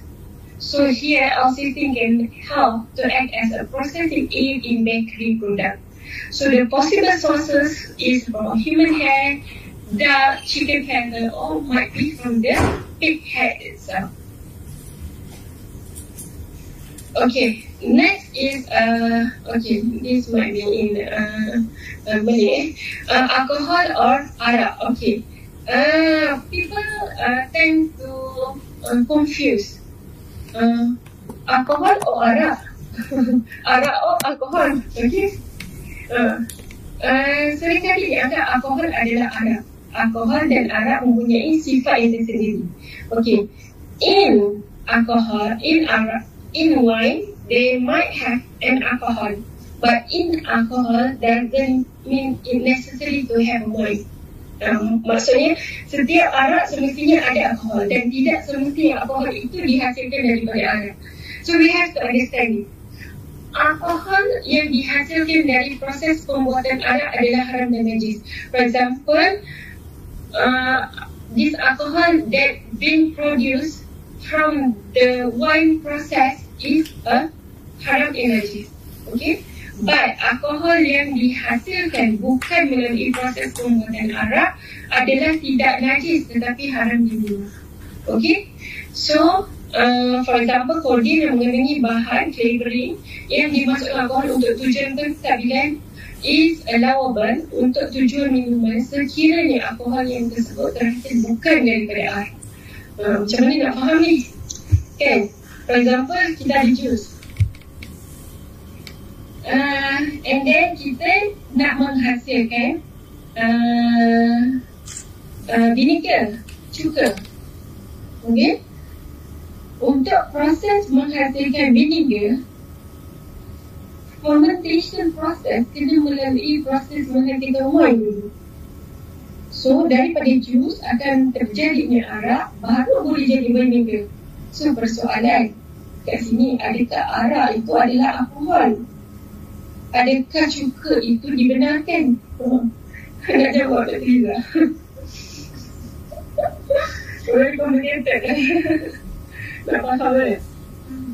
Uh, so sebenarnya kita nak kena faham macam ni. Proses untuk menghasilkan vinegar kita kena melalui proses arak. This is we call it as a fermentation process anything that have sugar dalam dia nak buat cencaluk ke, nak buat budu ke, nak buat tapai ke dia akan terjadinya proses fermentation naturally okay untuk menghasilkan vinegar daripada jus dan buah anggur tu kita berap uh, and then fermentation akan berlaku secara naturally dia akan menjadi arak secara natural and then dia baru jadi wine. After that kita biarkan further process dia akan jadi wine. So persoalan dekat sini What is the purpose untuk nak buat this vinegar adalah nak buat untuk wine vinegar. So ini adalah haram dan tidak dibenarkan But how How kalau kita nak menghasilkan vinegar macam contoh apple cider vinegar bukan for wine okay? You might have a juice from the, daripada apple okay? The fermentation akan berlaku akan melalui proses arak sama proses dia. And then kita biarkan lagi fermentation tu akan berlaku menjadi apple cider vinegar okay. Dekat sini kita kena really understand what is our main intention kita nak hasilkan apa sebenarnya in the end kita nak hasilkan apple cider vinegar. So untuk menghasilkan apple cider vinegar the process being done is naturally fermented is allowable. Okay? Dia akan uh, dibenarkan dan menganggap itu sebagai proses semula jadi. Okey, tetapi kalau purpose kita memang nak menghasilkan arak walaupun dia nak menghasilkan uh, cuka daripada arak so if uh, itu tidak dibenarkan sebab daripada awal our main intention nak menghasilkan arak Okey, ataupun contoh uh, Carlsberg nak menghasilkan orange juice dibenarkan atau tidak tidak nak menghasilkan proses tu berlaku di dalam, di dalam kilang kasut. Uh, dekat situ tidak dibenarkan. Kerana kita tahu kilang dia produce kilang arak. How you can make sure that you want to produce a halal drink inside the haram punya facility? Kan? Uh, so ini adalah uh, for you to understand regarding this. So what happen normally chef-chef banyaklah menggunakan all this wine vinegar dalam masakan. Because for them, benda ni normal kalau dia belajar dekat luar negara, uh, by using this, uh, they, they assume this uh, uh, vinegar akan evaporate. Uh, so dekat situ akan menghasilkan, uh, tapi sebenarnya bila kajian dilakukan, the residue is still there. The wine residue is still there. So sebab tu, it's not allowed. Eh? So ini adalah muzakarah jawatan kuasa fatwa majlis kebangsaan hukum wine vinegar haram menggunakan cuka wine yang diproses dan dicampur dengan bahan luar. For example, dia menghasilkan dia menghasilkan vinegar tapi dia masukkan wine dalam dia. Okey? Ataupun walau bagaimanapun sekiranya the transformation daripada vinegar wine kepada vinegar happen naturally. So, it is halal uh, ini adalah satu dah uh, maksud kan ya. Okay, these are some issues uh, tadi ni. So, there is, uh, okay, I I have to to give some scientific basis. If you talk with a non-Muslim, no need for you to go the Makosid Syariah, everything kan. So, you must have the, the justification of the scientific basis to um, explain or just justify some of these prohibition eh the carrion and that animal are unfit for human consumption because the decaying process will lead to the formation of chemicals which are harmful to humans. So kenapa sebenarnya kita tidak boleh makan bangkai sebenarnya proses bangkai itu mati akan menghasilkan satu chemical yang berbahaya kepada manusia. So blood, why about blood? Blood is drained from the body contains harmful bacteria, product of metabolism and toxin. So it's good kalau people ask you, uh, kenapa uh, Islam ni zalim uh, sembelih haiwan? Okay? Uh, so as uh, mungkin Dr. Riza sebagai doktor, mungkin boleh jawab lah kenapa kita pergi hospital doktor nak ambil darah. Dan, dalam darah ada apa? Oh, ada banyak kita ada banyak ada macam ada banyak cells uh, uh, chemicals uh. Uh, so from blood itself sebenarnya ada banyak uh, all the good harmful bacteria and semua uh, uh, majority of the disease you can check kan through the blood and uh, so this is why actually we doing the uh, we did the slaughter for the animal slaughter. Actually, we want to flush out all the harmful bacteria from the blood keluar. So whatever left inside the animal actually is a very good and quality that only. So whatever, so semua penyakit-penyakit daripada haiwan tu keluar melalui darah. That's why kita kena sembelih. Dan kenapa kita kena sembelih di urat dan berapa urat kena putus? Ha, tu nanti satu satu khusus lagi lah kita akan masuk kan. Uh, so dekat situ, this is some of justification yang you can give to them why you are doing the slaughtering eh? Isn't uh, slaughtering is uh, menyakitkan apa semua. Tapi this is uh, you want to mention about the blood of blood kalau swine blood serve as a vector for pathogenic worm to enter the human body. Okay normally lah bila kita talk about the swine those people yang merasakan oh suan kita bukan suan macam dulu-dulu yang ada kuman sini. Kita uh, kita bela dia orang uh, very bersih dekat ladang bersih and then dia orang tak makan tu dia orang makan very good uh, quality.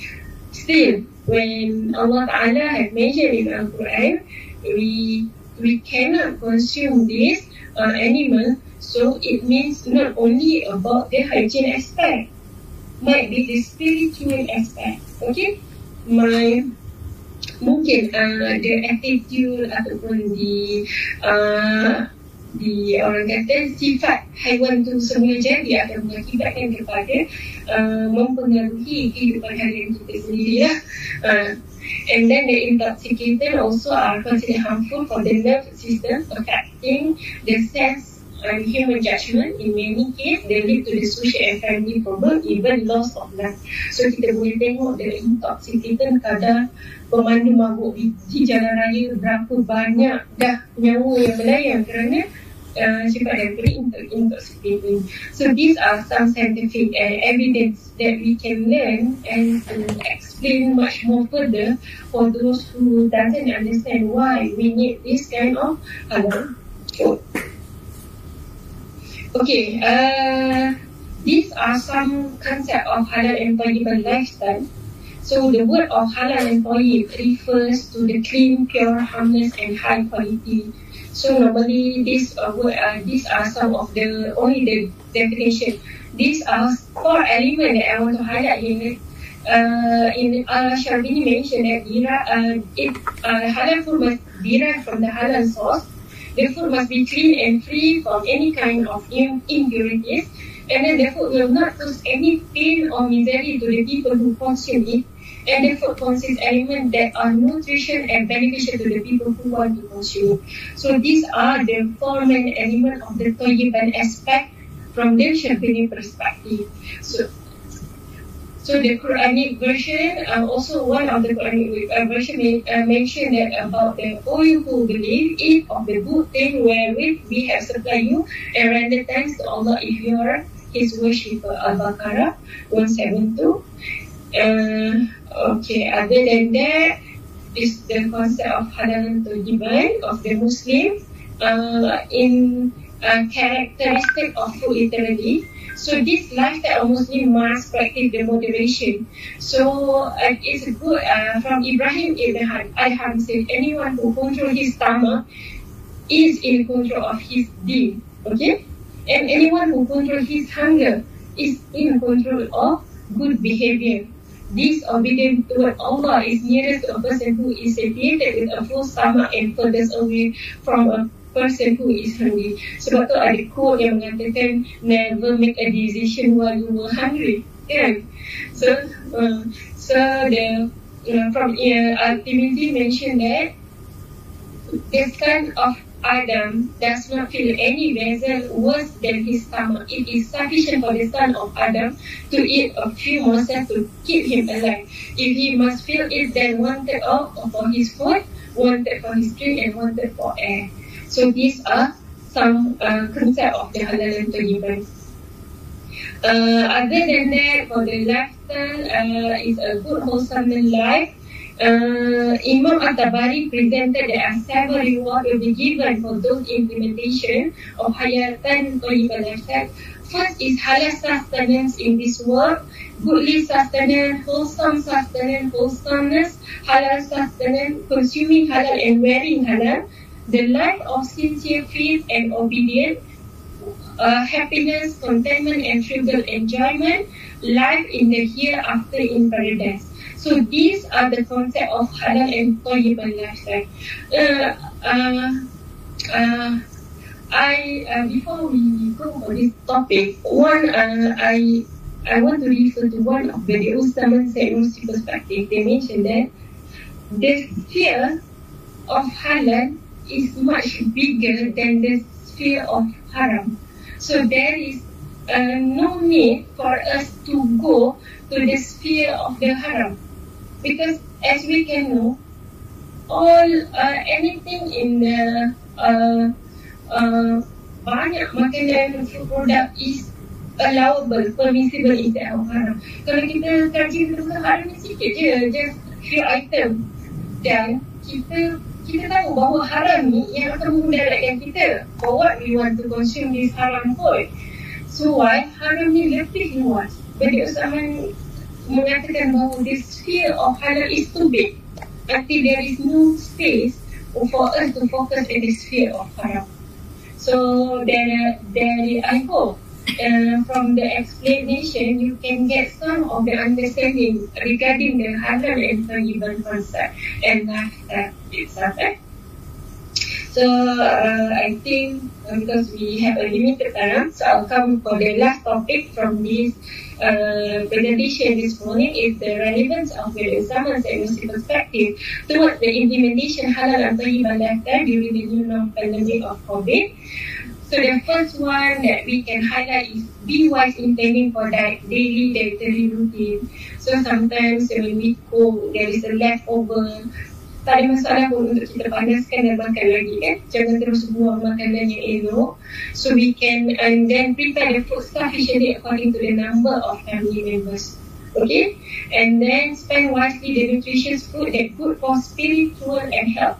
Never uh, think uh, apabila kita makan sekadar untuk memerlukan perut tetapi for spirit, spiritual kita okay to avoid food wastage and train the community to be economical and wise in spending the money for the food. So we want to train the Muslim to be frugal.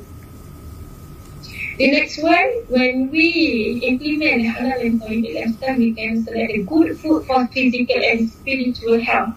So what we eat will be the hallmark of piety. So Allah, Allah, Allah subhanahu wa ta'ala will not accept the dua from the Muslim if the sources of food derive from haram sources. Okay, consuming the good food is strengthening the spiritual of Muslim. So, uh, dekat sini ada satu hadis yang kita boleh share adalah pengaruh pakaian dan makanan halal agar doa dikabulkan. Ini kan kata, wahai sekalian manusia, sesungguhnya Allah itu baik. Allah tidak akan menerima sesuatu melainkan dari yang baik dan ini yang baik. Dan sesungguhnya Allah telah memerintahkan kepada orang-orang mukmin seperti yang diperintahkan kepada para rasul firmannya wahai para rasul makanlah makanan yang baik-baik halal dan kerjakanlah amal soleh. Sesungguhnya aku mengetahui apa yang kamu kerjakan. Dan Allah berfirman wahai orang-orang yang beriman makanlah rezeki yang baik-baik yang telah kami rezekikan kepada kamu. Kemudian Nabi SAW menceritakan tentang seorang lelaki yang telah menempuh perjalanan musafir yang jauh sehingga rambutnya kusut mesai dan berdebu. Orang itu mengangkat tangan ke langit serai berdoa. Wahai Tuhanku, wahai Tuhanku, Ya Rob, Ya Rob. Padahal makanannya dari barang yang haram, minumannya dari yang haram, pakaiannya dari, dari yang haram, dan diberi makan dari yang haram. Maka bagaimanakah Allah akan memperkenankan doanya? So dekat sini it reflect to us nowadays why doa kita tidak diperkenankan. Kita can muhasabah can check. Might be some of our food ataupun some of uh, rezeki ataupun apa benda yang kita ada ini mungkin berasal daripada source yang tidak halal. So daripada itu banyakkanlah bersedekah untuk mensucikan kita punya rezeki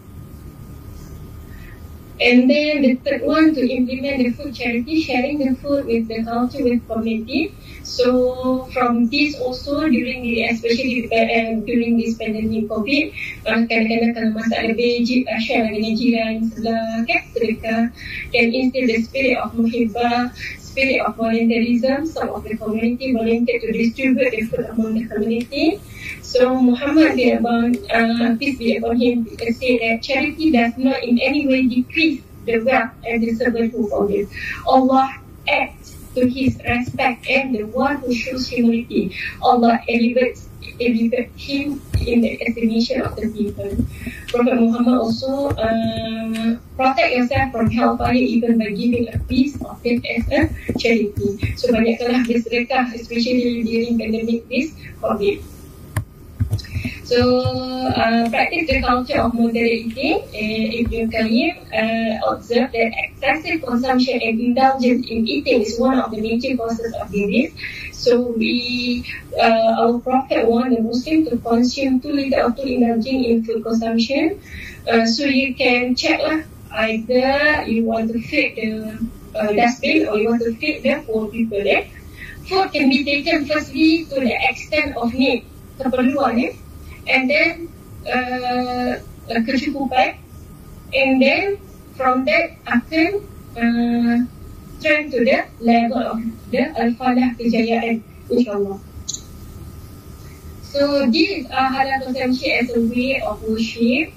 So if we can see here uh, this is very important towards the conclusion eh? uh, what I want to mention is when Allah Ta'ala mentioned that, Oh Adam, dwell you and your wife in paradise and eat there from in abundance from whatever you be. But do not approach these three lest you be among the wrongdoers. So Allah Ta'ala dah berfirman mengatakan boleh makan apa jua di dalam syurga tapi jangan dekati pokok ini kan.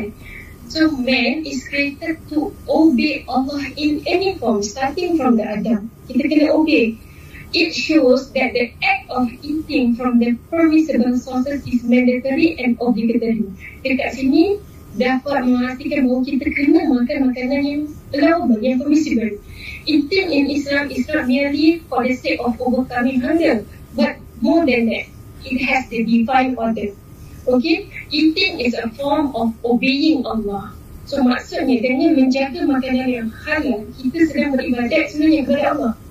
Okay, man, man is at the same time detested by Allah in any form. So untuk menjaga makanan uh, halal, kita akan being tested makanan-makanan yang ada di di supermarket yang kita tend tu nak makan tapi tak ada logo halal adakah tak ada logo halal itu haram tak semestinya juga So macam mana kita nak mencari makanan yang halal Yang prestasi yang halal?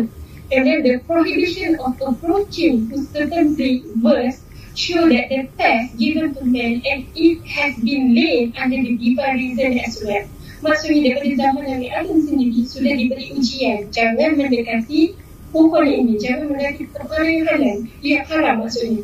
Okay? So uh, Kita tidak boleh uh, bukan sekadar tidak boleh melakukan perkara yang haram tapi kita tidak boleh mendekati. Okay, anyone goes beyond that permissible limit drag his own self to be wrong word uncivilized citizen and and disobedient to Allah. It leads to disaster backwardness terror shameful and punishment eh? so sebenarnya by eating halal conversation is a part of a worship. So this prohibition of approaching the tree is a great symbol of a things in our akidah. So human is provided with abundance of permissible things to be done. Terlalu banyak makanan dan minuman yang halal. Tetapi untuk menguji adakah kita masih lagi pergi kepada yang haram. So this verse clearly stated that Adam and Hawa provided abundance of lawful food to eat from wherever they would what they should not for a certainty otherwise they would be the wrongdoers. So apa akibat dia if we eat the haram consumption? So consuming haram is a way of following the step of a shaitan. It leads one to wrongdoing, detested and evasion. But shaitan caused them to slip out of it by being successful syaitan berjaya menghasut mereka Adam dan Hawa ni untuk makan makanan yang haram juga yang tak boleh yang mendekati so Allah Ta'ala remove them from that condition. We say go down. All of you as enemy to one another and we have upon the earth a place of settlement and provision for a time in Surah Al-Baqarah.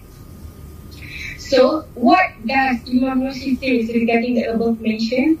Through the term of illusion Almighty God Allah is saying with this verse, but your forefather was once deceived, Adam, uh, Adam has been deceived by shaitan and temporarily fell down to the earth from a position like paradise.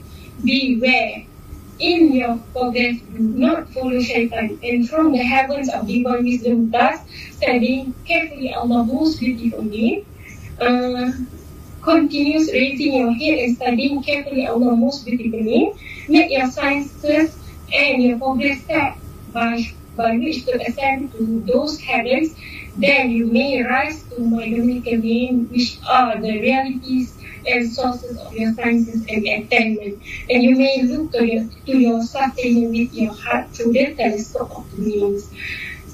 So as a conclusion, uh, this Muslim is commonly understood being exposed with the basic concept and truth.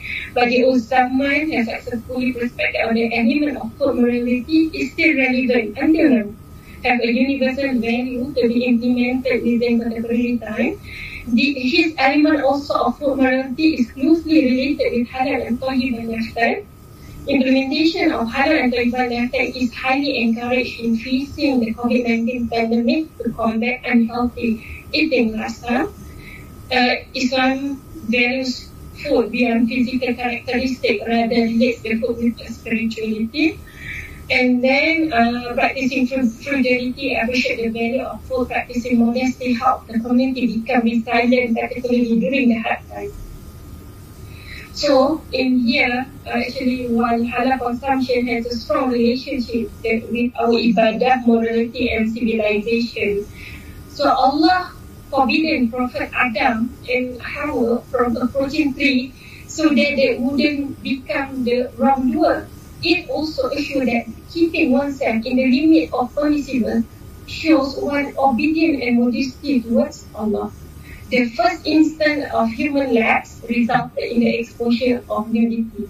So, dalam surah Al-A'raf mentioned that when they had tasted fruit from the tree, their private parts became revealed to them and they began to cover their private parts with leaves from the garden. What this verse means, this verse establishes the nexus between the halal food and modesty. Eh, kita nampak dia related eh modesty and hanafi kenapa bila dia diuji uh, the exposure to the nudity so kita nampak hanan and then the, uh, the modesty part. And this consumption of haram resulted in the exposure of their private part. This exposure is the symbol being uncivilized sebenarnya which occurred due to disobeying Allah by consuming unlawful things So the supplication of a person who is nourished with unlawful things is not acceptable and his life is not blessed. And any effort to be civilized will be, as have been stated by Imam Nursi, that the basis of the advancement of civilization of a nation is still to the Lord's guidance. Hence, of, of, once his guidance are neglected and not anymore followed, there will be no civilization on earth. So therefore we carry all this halal modesty left with the Badi'un Zaman set Muslim perspective. With that, I will acknowledge uh, dedication to Siti Jamil Muhammad Shufi as their uh, dedication and contribution towards this journey together with me. So may Allah reward and grant you abundantly, insyaAllah. So that's all from me. Okay, um, terima kasih uh, Dr. Nurul. Okay, I think that was a really, really good uh, sharing session of knowledge and uh, uh, yeah, uh, so many things uh, to, to, to reflect and uh, talk about bila kita bercakap pasal uh, halal tuan um, saya buka uh, uh, apa ni Q&A kepada para peserta ataupun uh, para pendengar kita pada pagi ini. If you have any questions to ask uh, Dr. Nurul or any uh, comments, uh, bolehlah um, apa, uh, angkat tangan ataupun uh, tulis di ruangan uh, chat. So, ada apa-apa soalan ke daripada para peserta, para pendengar kita pada pagi ini? Saya open for question. Semua, semua tak sama lunch.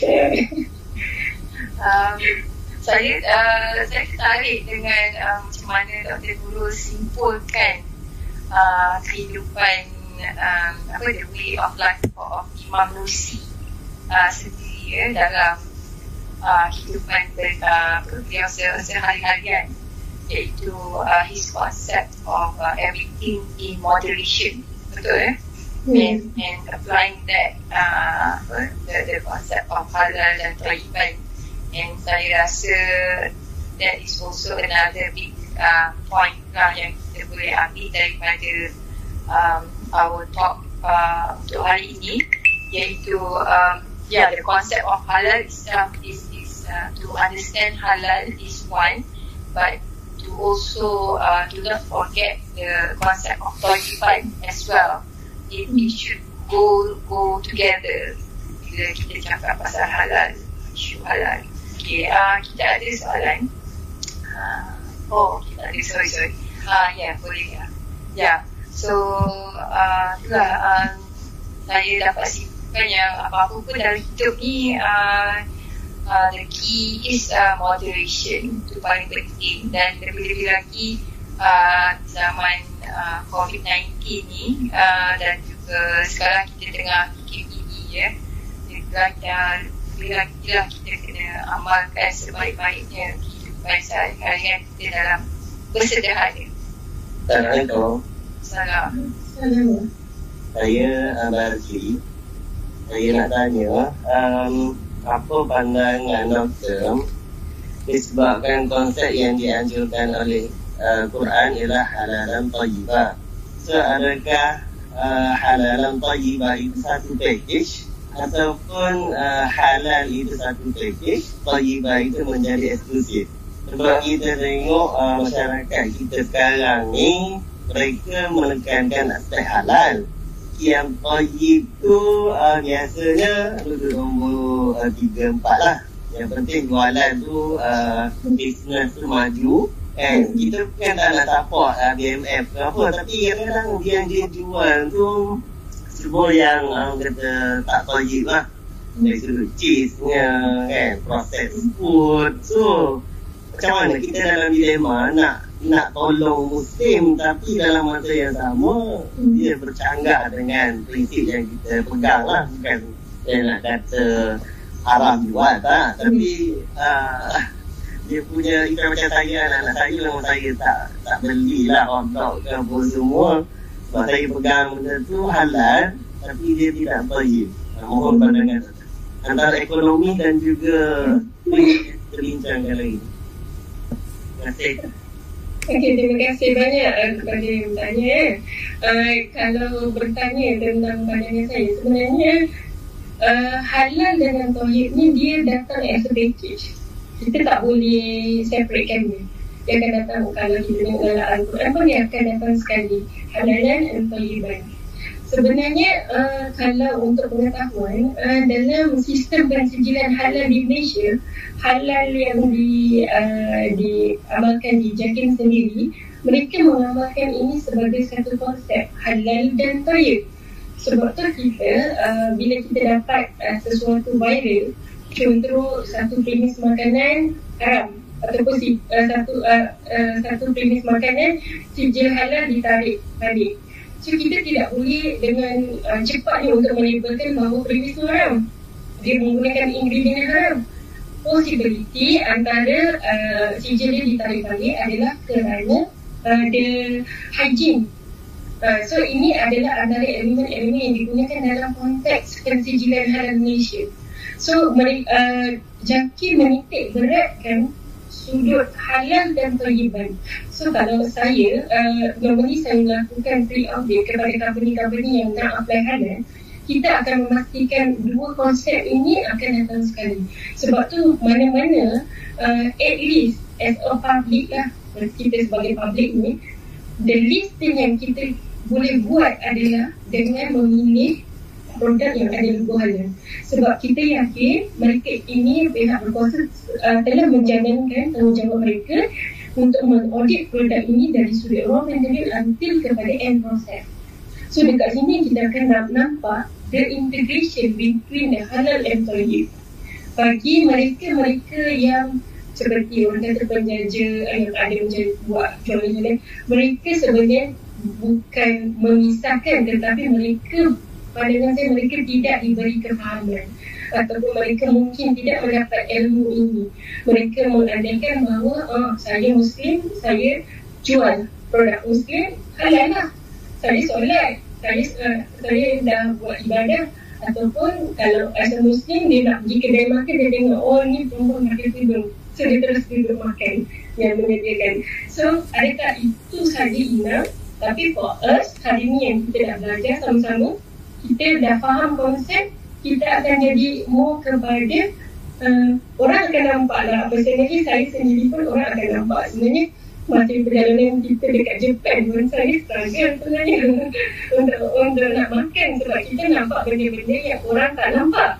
Jadi kita ambil time tu untuk orang kata uh, prevent je kan? Kita nak uh, jadi perkara-perkara yang seperti ini kita memilih untuk mentaati perintah Allah. Itu lebih utama daripada uh, kita mengambil secara orang kata randomly Okay, macam apa yang uh, mungkin uh, Ahmad Bazli yang buat tu kan?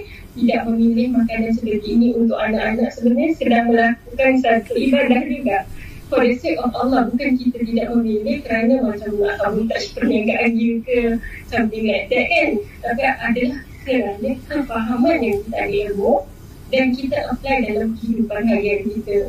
So sebenarnya kalau dalam konteks ini saya nampak uh, pihak berkuasa dan uh, mereka-mereka yang apply halal, dia orang memang integratekan between halal dengan teribat.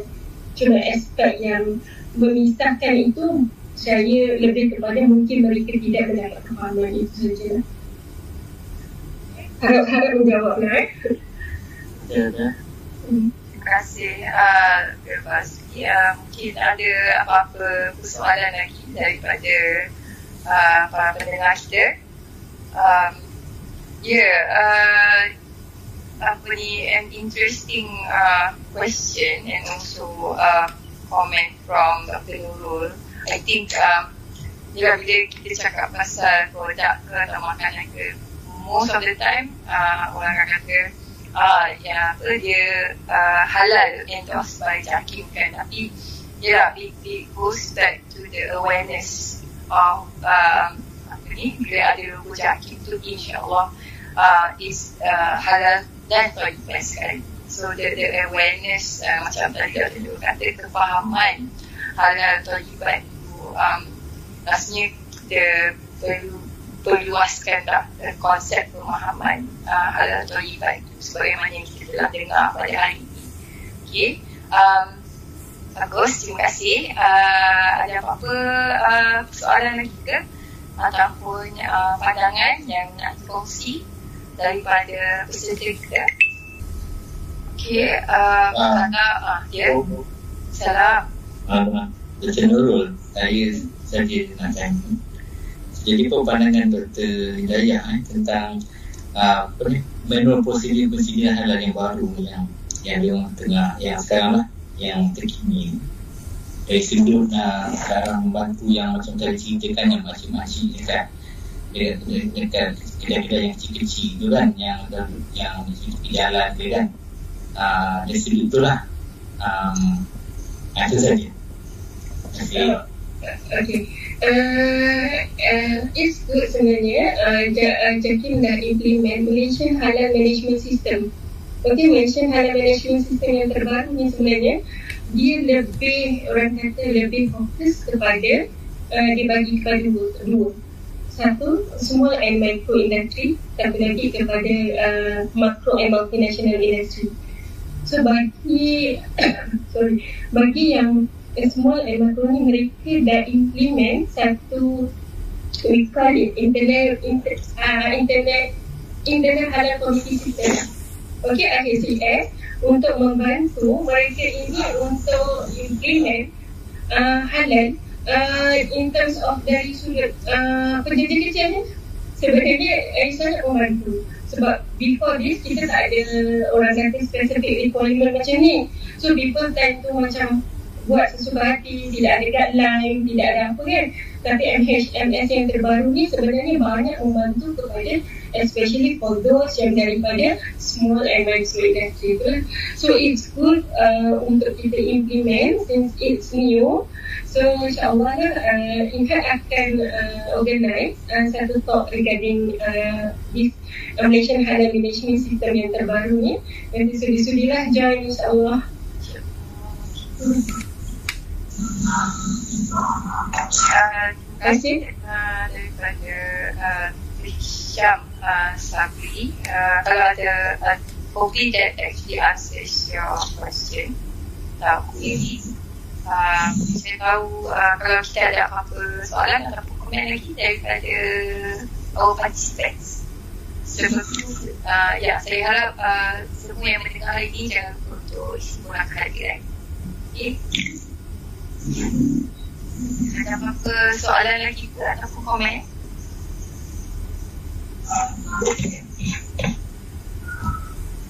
Okay, um, saya rasa uh, if uh, tak ada apa-apa komen lagi uh, kita dah masuk ke 12 uh, so uh, dan uh, daripada slide so, dulu pun tadi ada banyak makanan juga. Lagi okay. Uh, okay so we are reaching our lunch hour. Tapi apa-apa pun um, terima kasih sekali lagi kepada Dr. Nurul Hidayah. Terima kasih banyak.